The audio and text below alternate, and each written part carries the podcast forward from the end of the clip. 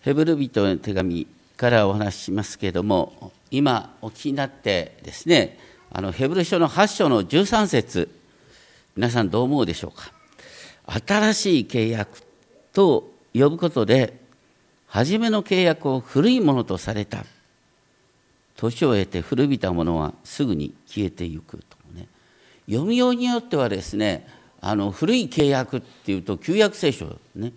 旧約聖書もう消え去っていくなんていうふうに解釈されうるなかなか微妙な箇所なんですねこれは。旧約聖書新約聖書っていう区分けが作られるようになったのはいつ頃だと思いますか？パウロが伝道してた時に新約聖書なんかなかったんだよね。で新約聖書っていうこうまとまりとして、えー、呼ぶようになったのはイエス様の十字架と復活から150年ぐらい経った180年頃だと言います。それまでは基本的に福音を語るのは旧約聖書から語ってたんです。例えばパウロがですね、あのギリシャの北部のベレアの町に伝道した時、ね、こういう書き方なんです。このベレアの町のユダヤ人は、テサロニケにいる者たちよりも素直で非常に熱心に御言葉を受け入れた。果たしてその通りかどうか毎日聖書を調べ調べたと書いてある。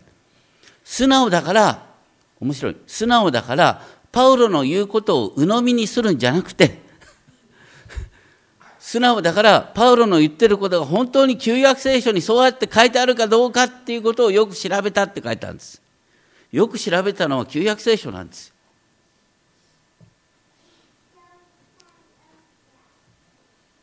実は、ね、新しい契約っていう内容は、すでに新しい契約は旧約聖書の中に記されてるんです。僕がずっとモーセ交渉をね、解き明かしてってですね、あの、新明記の30章に来た時、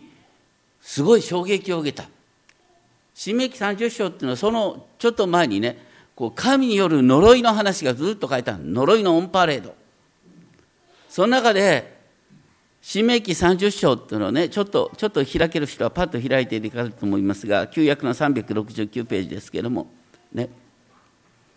あなた方が神の命令に逆らって、ね、遠いところに、ね、行って、そして、なんで苦しんだのかなっていうことを振り返って、でそこで30章の一節終わりに、あなたが我に帰り、あなたの神、主に立ち返り、御声に聞き従うなら、あなたの神、主はあなたを元通りにし、あなたを憐れみ、そしてその後ですね、6節あなたの心とあなたの子孫の心に割礼を施し、あなたが心を尽くし、命を尽くしてあなたの神、主を愛し、そしてあなたが生きるようにされるって書いてある。この前半の部分、あなたが、ね、外国の地で我に帰り、主に立ち返ってくると、主があなたを元通りに回復されるって書いてあるのは、新約では何の話につながりますか？ね。ルカ15章の宝刀息子の話だ。宝刀息子は自業自得で外国に行った。イスラエルの民も自業自得で外国に行ったんです。そこで我に帰った。そして家にとぼとぼと帰ってったら、まだ家までは遠かったのに、お父さんの側から駆け寄って抱いて口づけして、彼に指輪をはめて息子の立場を回復させ、ですぐにパーティーを始めたって方。明らかに新明記の30章1節から4節の話を物語化したものなんです。そして、新明記30章6節では、心に割礼を施し生きるようにされるって書いてある。心に割礼を施すってどういうことですか？あなたの心を作り変えるっていう話です。まさに、御霊による心の割礼ってパウロが言ったときに、この新明記30章6節を味わってたんです。いや、これすごいなって僕は思ってね、年配の尊敬する牧師に話したら、え、そんなこと書いてあったんだって。そういうことが結構多いんですよ。ね。モーセ御書ってのはこうまさに立法の中心でしょ？の立法の最後に新しい契約が書いてあるんですよ。旧約聖書にある新しい契約から新約聖書を読んでいくと意味がだいぶ違って聞こえてくる。7章25節ヘブル書の7章25節から今日ちょっと見ていきますけれども、ね、7章25節の原文はこう順番でこう書いてある。イエスはご自分によって神に近づく人々を完全にまた永遠に救うことがおできになる。それはこの方がいつも生きていて彼らのために取りなしをしておられるからです。25節の終わりは取りなしをしておられるっていう言葉。取りなしをしておられるとなって、そして26節の大祭司の話につながる。それはこのような大祭司こそ私たちにふさわしい方ですって書き方から始まるんです。その方は経験で、または清く、悪もなく、汚れもなく、罪人から分離され、もろもろの天より高く上げられた方です。と書いてあるんですね。つまり私たちを完全に、また永遠に救うことができ、私たちのために取りなしておられる大祭司は、レビ人、人間の大祭司とは全く違う次元の方である。そうでなければならないっていうことがここに書いてある。このヘブル書にはですね、あの、ちょっと前に4章 ,20 4章15節のところでは、ね、私たちの大祭司は私たちの弱さに同情できない方ではありません。罪は犯さなかったけども、すべての痛みにおいて私たちと同じように心に遭われたって、イエス様が私たちと同じ人間であるっていうことが強調されていた。でもこの26節と反対に、イエス様は本当にはるかに人間を超えた方なんだ。罪とは無縁の方で死に支配されることなく復活して、諸々の天よりも高くされた偉大な永遠の大祭司なんだ。だから私たちを救うことができるって書いてあるんですね。聖書に書いてある神秘、それはイエスは私たちと同じ人間であるってことと同時にイエスは私たちとはね異なった。永遠の大祭司であって神の右の座につく神であるっていうこう両面を私たちは知る必要があると。そしてこの7章27節は原文の順番ではですねこの方には毎日の必要はありませんとまず書いてあって大祭司たちのように最初は自分の罪のために生贄を捧げ続けて民のためにということのって書いてあるんですね。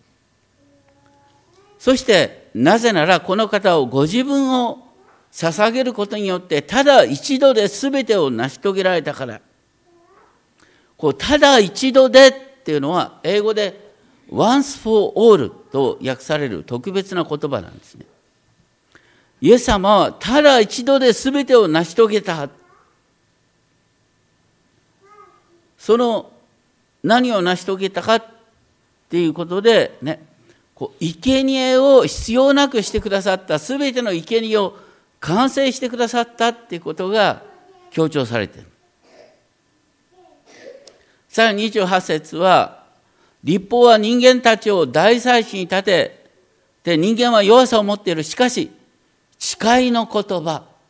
それは立法の、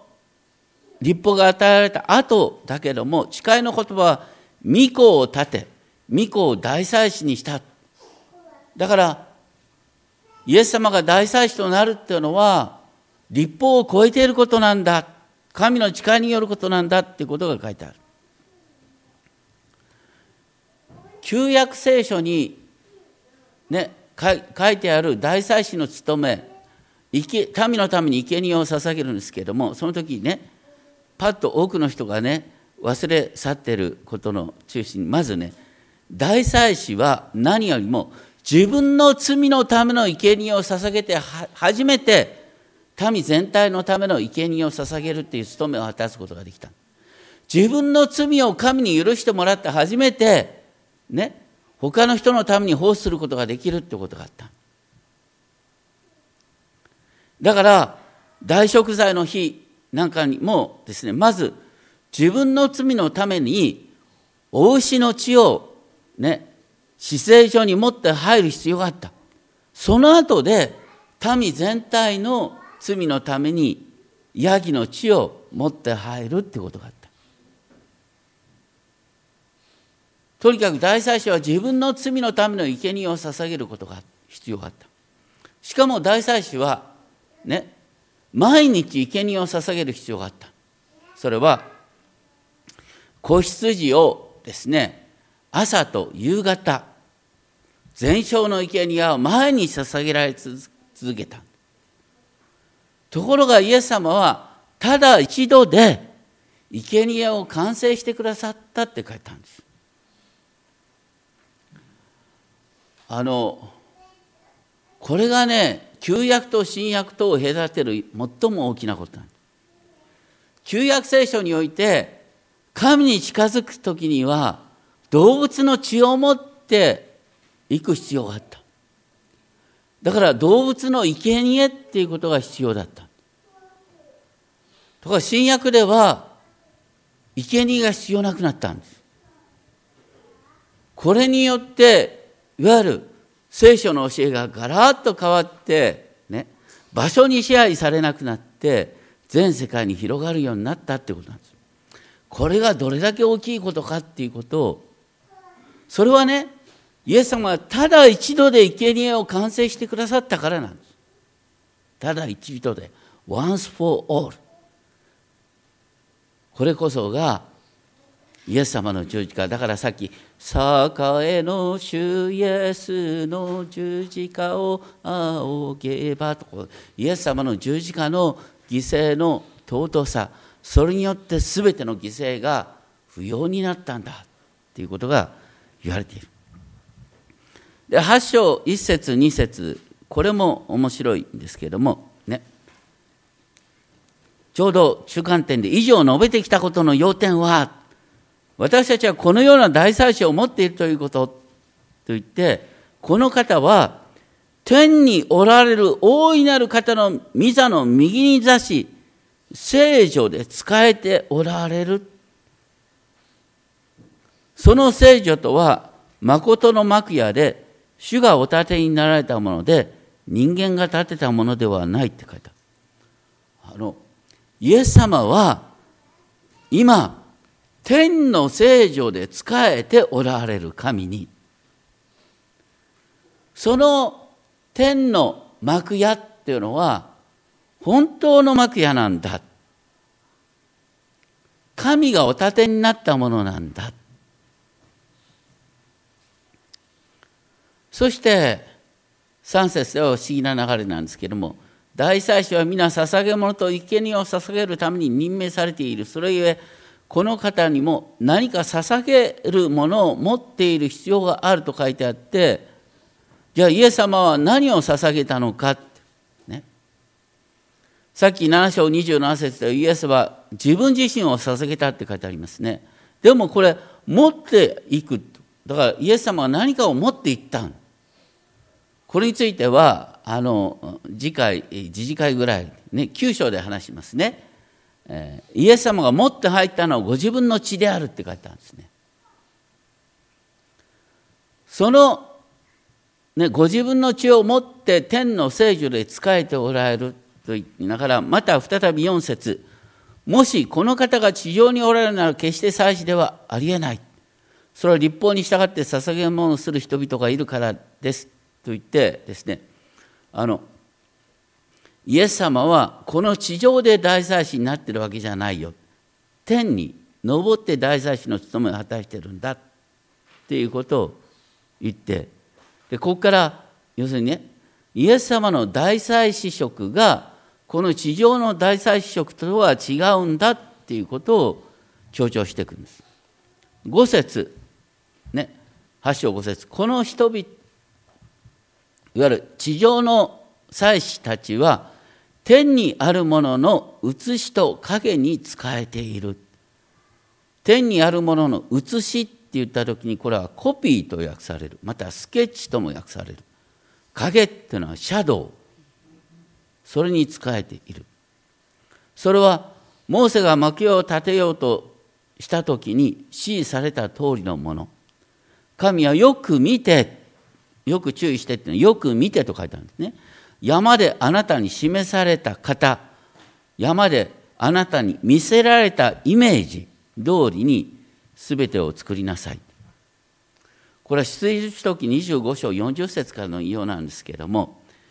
見なさいと言ってね、神はモーセにシナイ山の上で、シナイ山というのは2000メートルぐらいある。ね。その山の上で、モーセに天の幕屋を見せたって言うんです。そしてこの、この幕屋のイメージに従って、天の幕屋のイメージに従って地上の幕屋を建てなさいって言ったって言うんです。これなかなか読み取るのは難しいですけども、見なさい、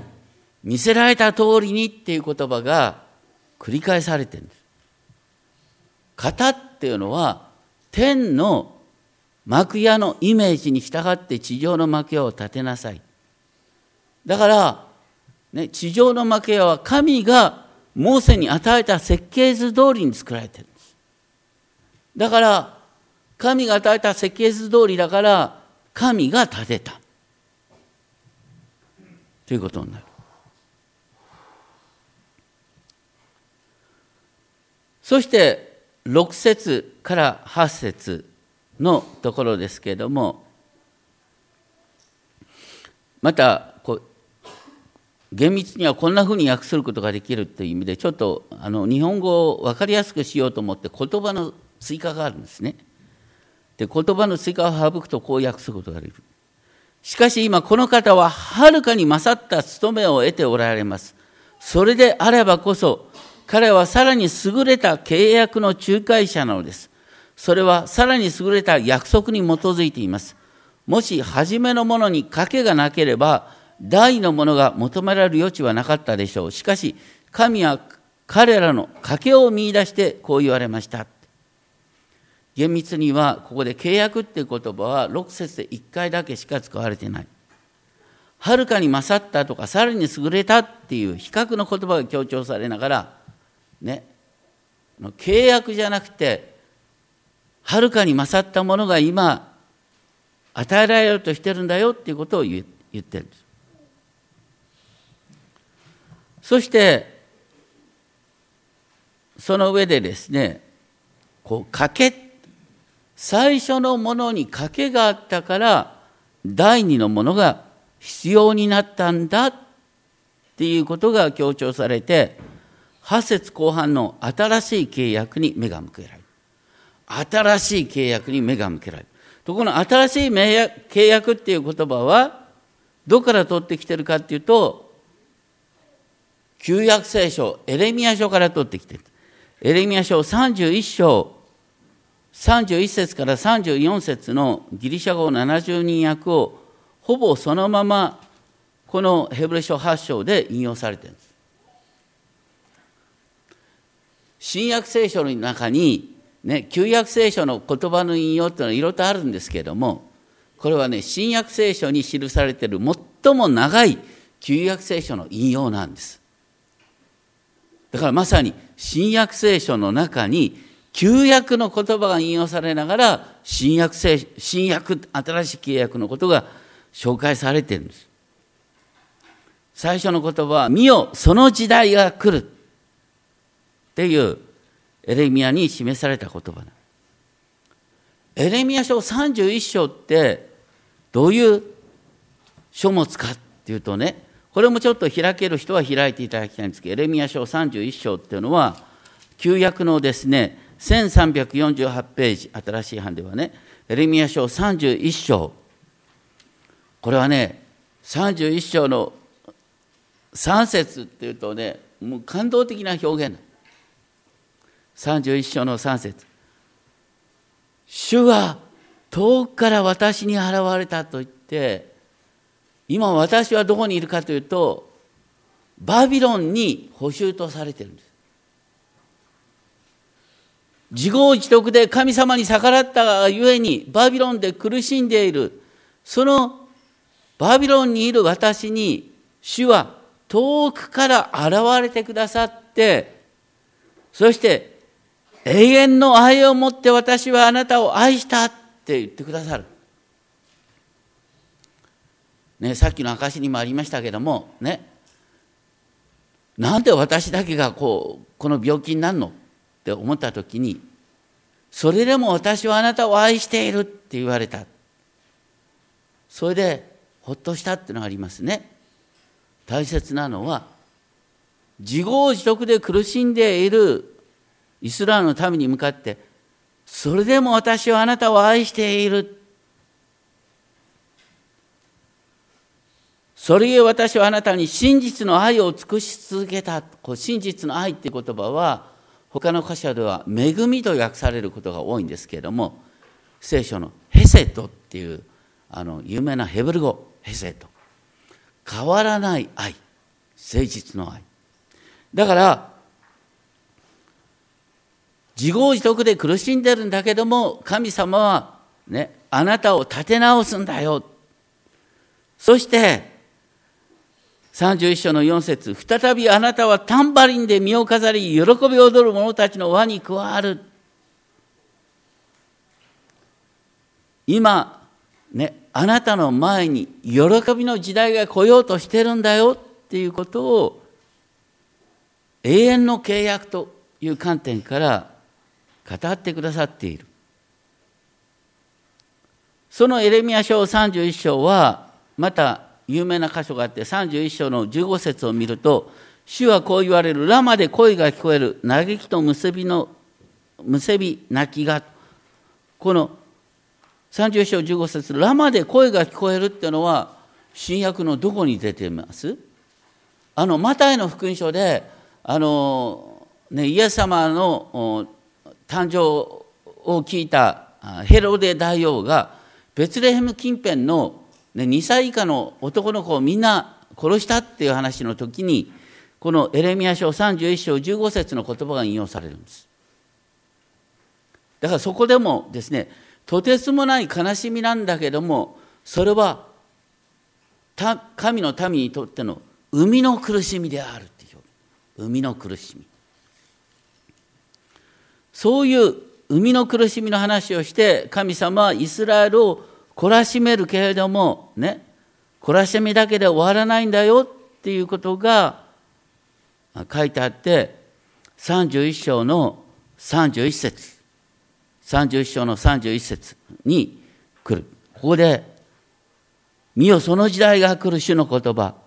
その時私はイスラエルの家及びユダの家と新しい契約を結ぶ」新しい契約っていうのがエレミア書31章31節で来るんです。いつも言いますけれども、ね、エレミア書31章31節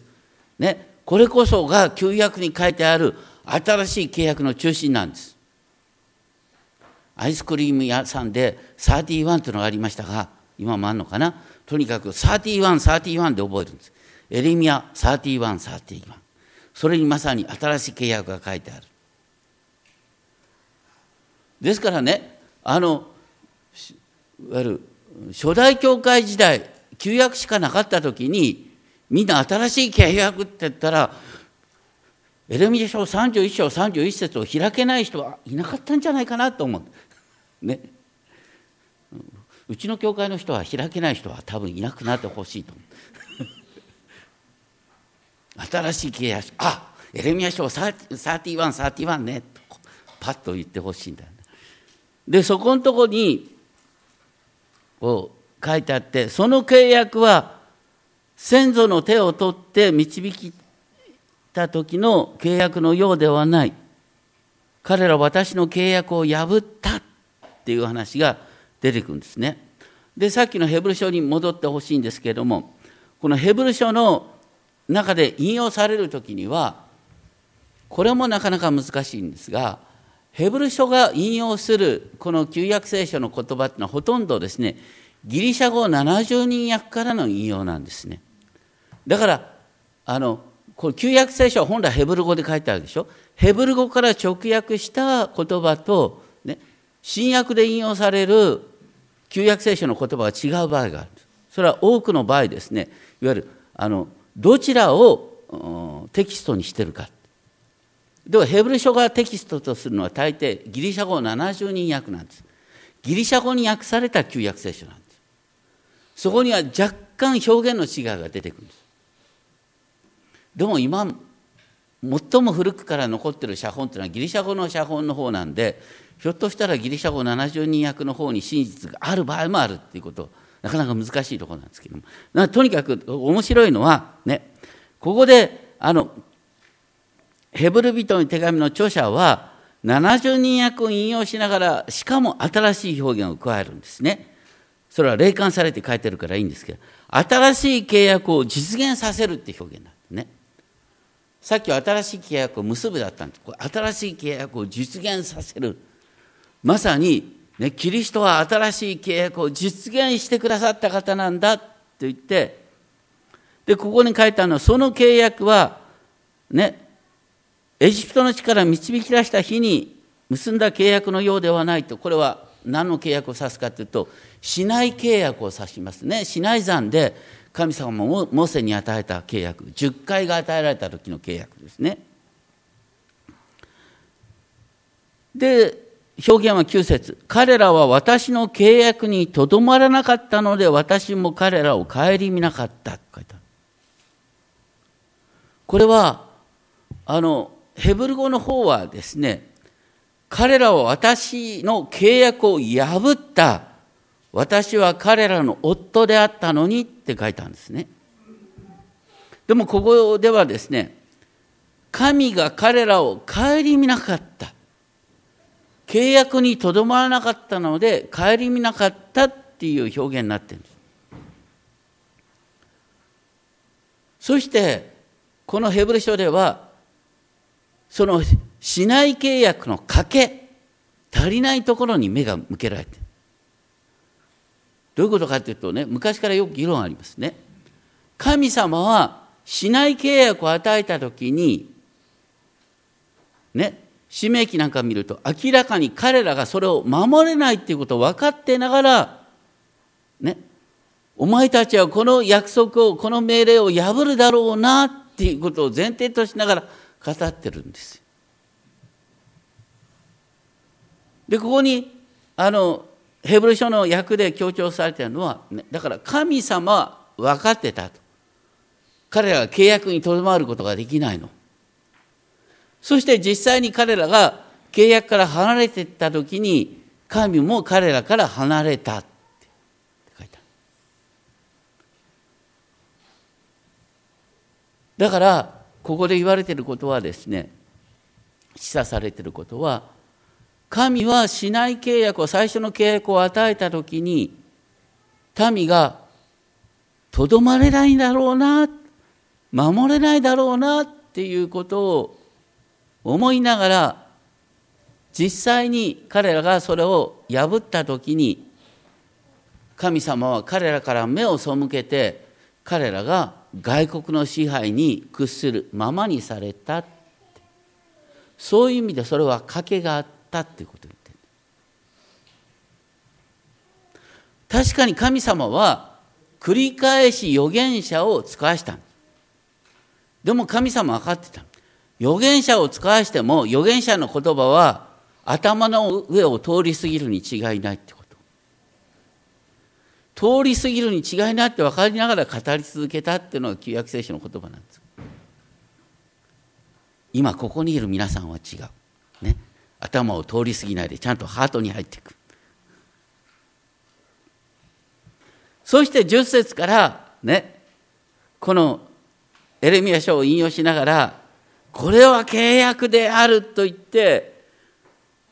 この契約は、この新しい契約は、昔の契約と違うんだよって言うんです。そして、ここで書いたのは、私はね、私の立法を彼らの思いの中に置き、彼の心に書き記すって書いた。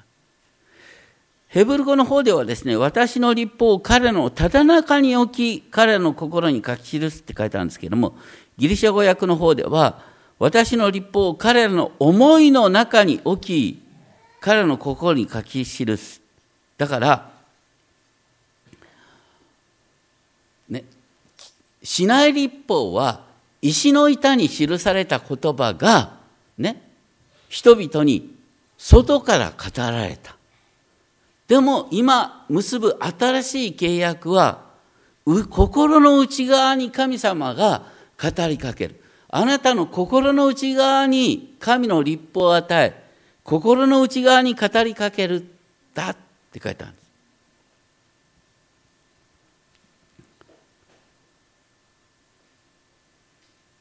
一方的に言われるのかそれとも心の底に語りかける。心の底に語りかけられたらなんか知らないうちに従いたくなっちゃうってことなんです。それが新しい契約なんです。このね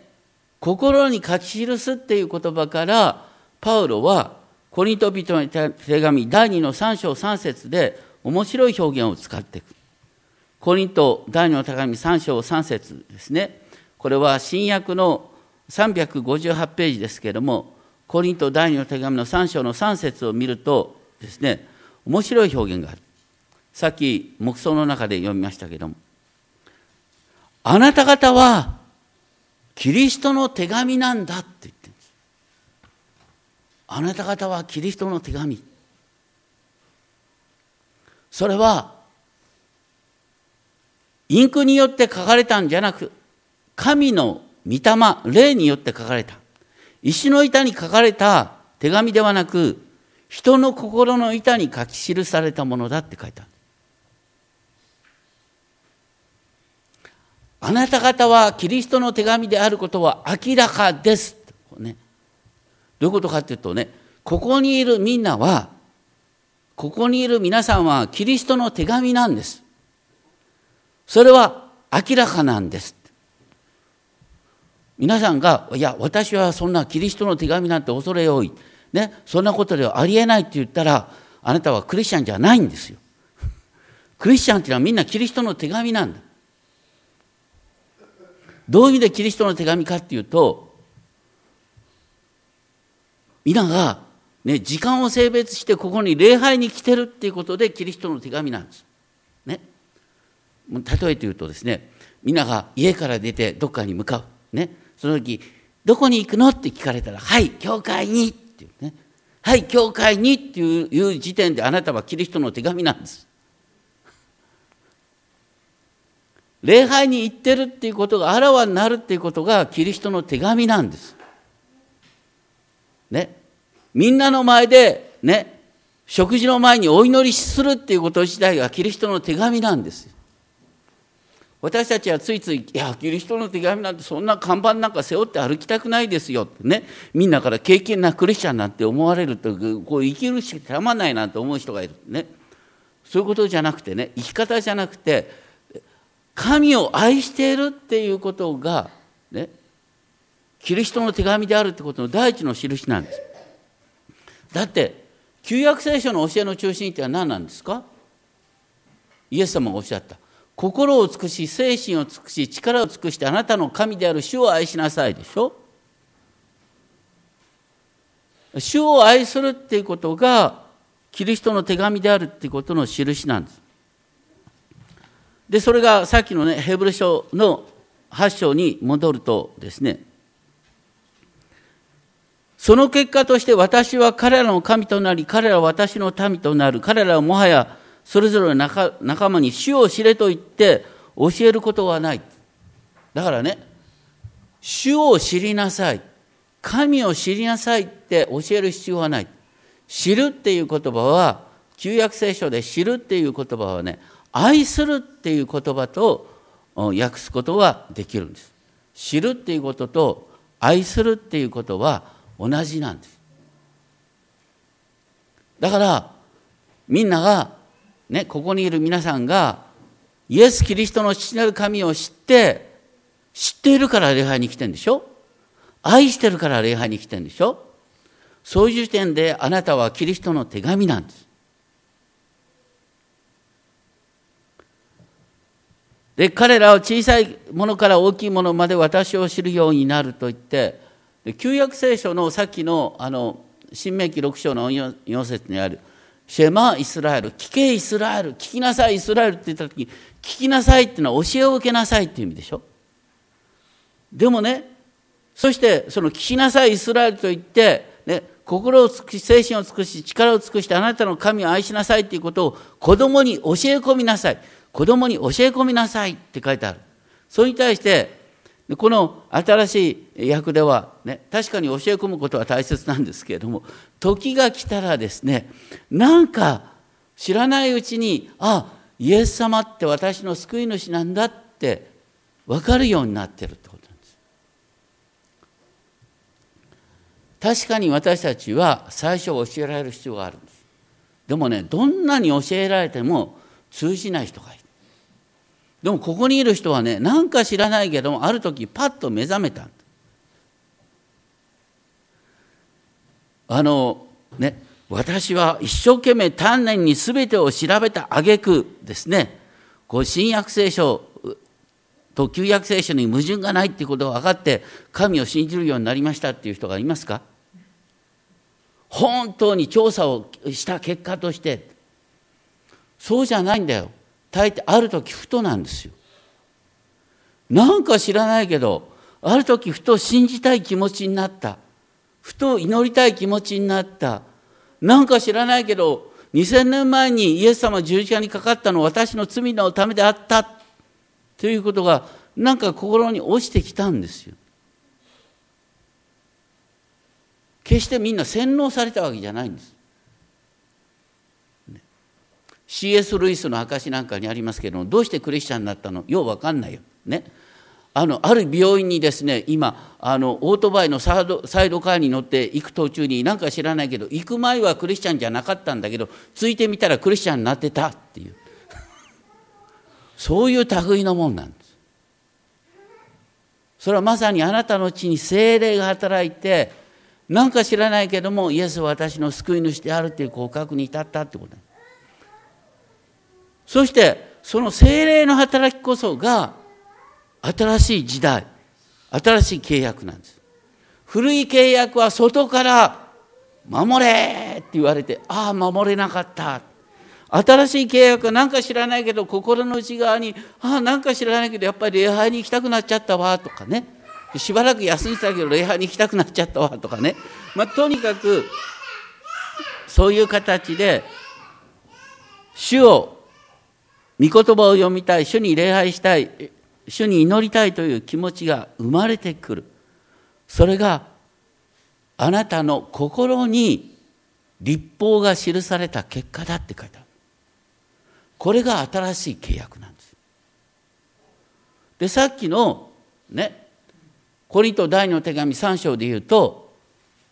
あなたが主に向くなら、ね、主はあなたに語りかけると言って、主は御霊です。ね。ヤーウェは精霊ですって言ってる。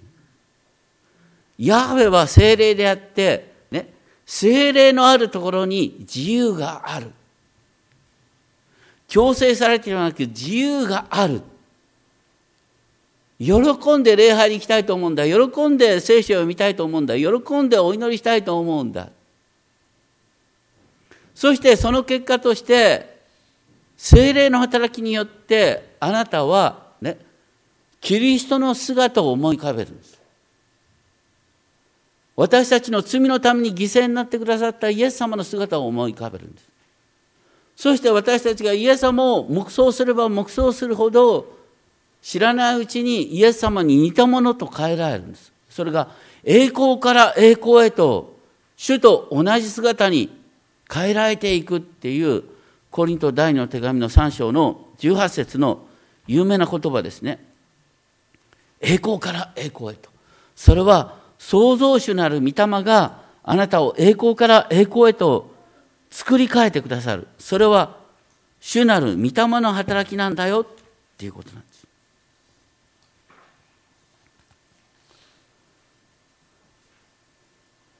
そしてさっきのですねヘブル書に戻ってですね新しいと呼ぶことでね初めのものを古いものとされたって書いてあるのはだからね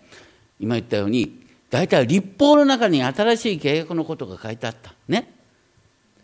立法のど真ん中新明記30章に新しい契約が書いてあったんで。あなたが立ち返るなら、主はあなたの立場を回復して、あなたに心の割礼を施し、心の割礼を施すってことは、あなたに精霊を与えるってことでしょ？そして自分の心からね、ねもう強制的に教え込まれてんじゃなくて、心の中から何か知らないけど主を礼拝したいという気持ちになる。そういう変化が起きた。それこそがまさに新しき新しい契約なんだと言っている。そして今日やったところでキリストはただ一度ねご自身を支えることによって生贄を完成してくださった。それによって古いものが過ぎ去った。古いものがどういうふうに過ぎ去ったかっていうとね旧約聖書で礼拝っていうと契約の板があるところね契約の箱があるところで生贄を捧げるってことは礼拝の中心だったんです。今契約の箱どこにあるかみんな知ってますか？ねえ。分かるわけないんだよ。ねえ。分かるって話でインディ・ジョーンズのロストアークとかいうね話が作られたことがありますけれども誰も知りやしない。ね。今から2600年前から行方が分からないんです。バビロン捕囚以降分からない。んです分からなくていいんですよ。どうして？どうして分からなくていいの？だって契約の箱必要ないんだもん。イエス様が永遠の贖いを成し遂げてくださったからもう契約の箱必要ないんですよ。だからここでね古いものは過ぎ去って古いものはもう必要なくなるっていうのはこの契約の箱を中心とした礼拝の形を指してるんです。これが分かるとすごいよ。ね、旧約に書いてあることは今も生きてるんです。だけど与えられた方が与えられ方が変わるっていうのは新約なんです。古い時代は石の板に書かれたあなたに強制す守れねえと地獄落ちだぞみたいなね。ある意味で脅しが伴っている。それに対して新約では同じ言葉が何か知らないけどもあ主を愛したいっていう思いが心の中に芽生えてくる。精霊の働きによって。強制されることではない。そして私たちが何か知らないけどもイエス様って素晴らしいなと思いながらだんだんだんだんイエス様に変えられていくっていう変化。石の板に記されて強制するものじゃなくてあなたの心の内側に語りかけられてあなたが変えられていく。それが新約。新約とは精霊の働き。その精霊の働きの中心は主を愛するっていう思いがあなたの中に芽生えたってことだと。それがどれだけ大きなことか、ね、このヘブル書を一番最初に読んだ人々はユダヤ人。ユダヤ人にとってね契約の箱が必要ないなんていうことを言ったらええー、とんでもない、生贄必要ないって言ってええとんでもない。ありえないって思ってた。そういう人々に新しい契約イエス様がただ一度だけ十字架にかかったことによって全てのね生贄を不要としてくださったんだよ。それは贖いを全うしてくださったっていうことなんだよ。とうもないことが当時のユダヤ人にとってとうもないことが記されている。そういう意味で古い市内契約のその与えられ方が生贄来てそれが不必要だっていうことが書いてあってあるんであって10回は今も大切な教えです。そのことを覚えたいと思います。お祈りをしましょう。天のお父様私たちは旧約聖書の中に新しい契約を読むことができます。旧約聖書の中に新しい契約を読むことによって私たちは神の啓示の一貫性を見ることができます。神が私たちこの地上のさまざまな圧力の中矛盾の中に生きる私たちに語りかけるあなたの愛の契約を知ることができます。どうか旧約聖書の素晴らしさを知りながらそこに新約を読み解くことができるよう一人一人の聖書の学びを助けてください。そしてキリストにある自由を体験させてください。しばらく黙祷しましょう。